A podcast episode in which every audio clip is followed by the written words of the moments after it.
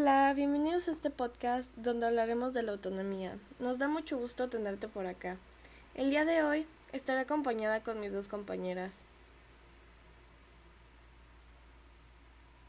Hola, soy Alexa. Hola, soy Miriam.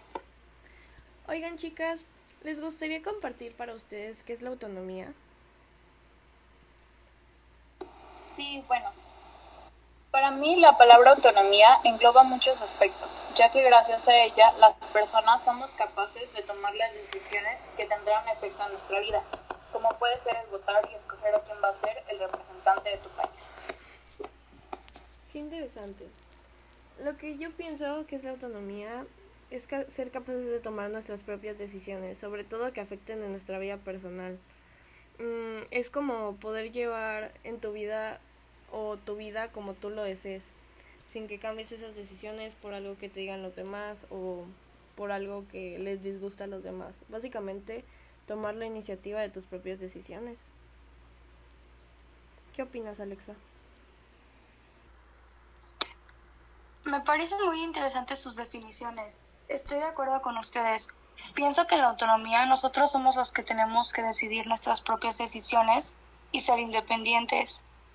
A pesar de lo que digan los demás, si nosotros queremos hacer algo y creemos que así es lo correcto, pues debemos hacerlo como nosotros pensamos. En conclusión, pienso que es poder decidir por nosotros mismos está bien. Estoy de acuerdo con ustedes, chicas. Oigan, ¿y ustedes dónde ejercen la autonomía? Por ejemplo, yo la ejerzo cuando por iniciativa propia tomo la decisión de escoger mi propia religión, a pesar de que esta sea diferente a la de mi familia.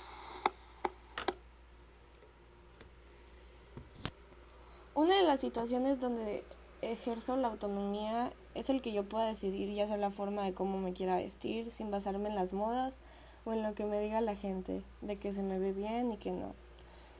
Solo lo que a mí me guste o con lo que yo me sienta cómoda. ¿Tú qué opinas, Alexa? Pues otra de las situaciones en donde podemos ver cómo se ejerce la autonomía es cuando las personas eligen dejar de fumar en un contexto donde otras personas, amigos cercanos o familia fuman con frecuencia, incitando a otras personas a hacer lo mismo. Sí, estoy de acuerdo con eso. Bueno, a mí me parece bastante cierto. Y pues bueno, ya para acabar, le diremos la importancia de que se ejerza su autonomía en el día a día.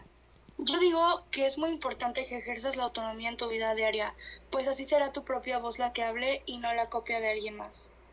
Concuerdo con Alexa, es importante que ejerzas la autonomía ya que serás capaz de decidir las cosas por ti solo sin pensar en el que dirán o en el que pasará.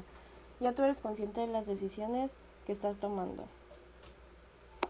Sí, la verdad es que me parece correcto lo que han dicho y también creo que es muy importante porque sin tu autonomía no eres capaz de tomar las decisiones que a final de cuentas van a repercutir en tu persona cómo vives tu vida.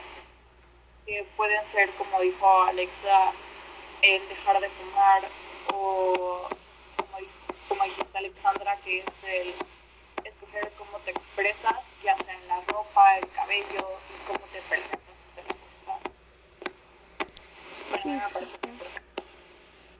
Muchas gracias por acompañarnos este día. Espero te haya servido nuestra información. Nos vemos a la próxima. Adiós. Adiós.